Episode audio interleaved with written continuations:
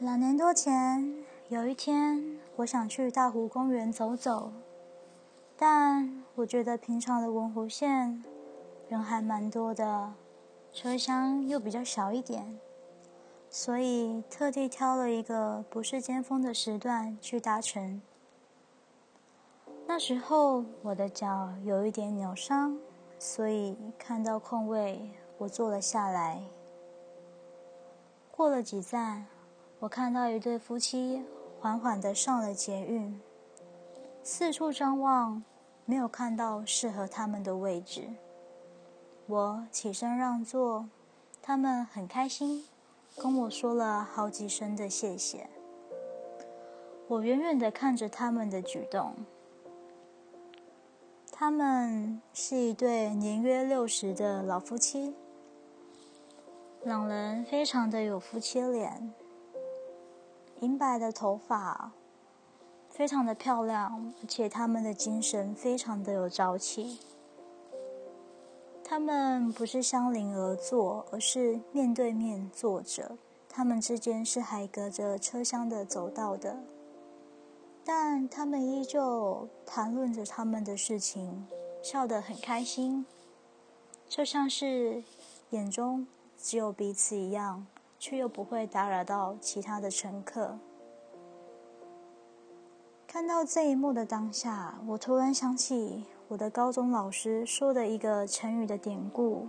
他说，在东汉的时候，有个妇人要盛饭菜给她的丈夫，总是会把托盘举得高高的，跟她的眉毛一样高，代表她对她丈夫的尊敬。代表他们夫妻之间的相敬如宾。这个成语出自于《后汉书》，就是我们之后说的“举案齐眉”。后来我又想想，在我的生活圈当中，有谁、有多少人可以像这一对老夫妻的行为一样，上了捷运以后，只剩下一个空位。却谁也不做，达成一个共识，也不会说互相的推辞。会想到今天这个故事的原因，是因为今天听到了亲戚之间的一些小八卦。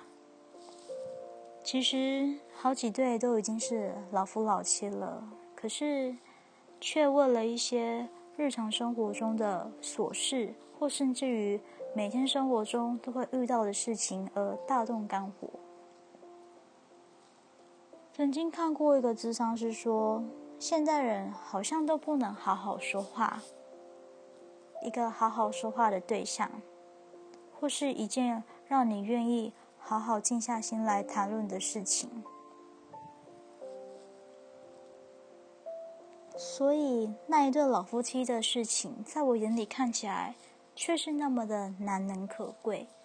我也在想，如果这件事情发生在我身上的时候，我跟我的另一半会达成一样的共识吗？或者是说，一直希望对方去做那个位置？那如果是大家，会觉得自己会怎么做呢？